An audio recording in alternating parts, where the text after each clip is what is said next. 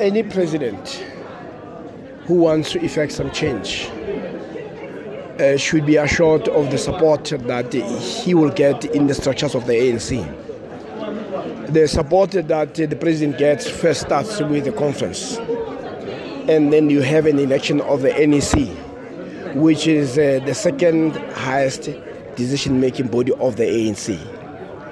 So, for any decision to be made that will accord with the presidential wish and the response to the challenges, it will need a stamp of approval from the National Executive Committee of the ANC. So it is very important that uh, the National Executive Committee of the ANC that measures uh, has enough people with the same, who are like-minded, with the same thinking about the approaches of dealing with uh, the political challenge and the economic challenge of this country. So if you find that the Ramaphosa is not keen on radical economic transformation, and you find an NEC that is keen on that, what it means that the relationship is going to be a challenging one, because uh, they can it can serve as a space of opposition.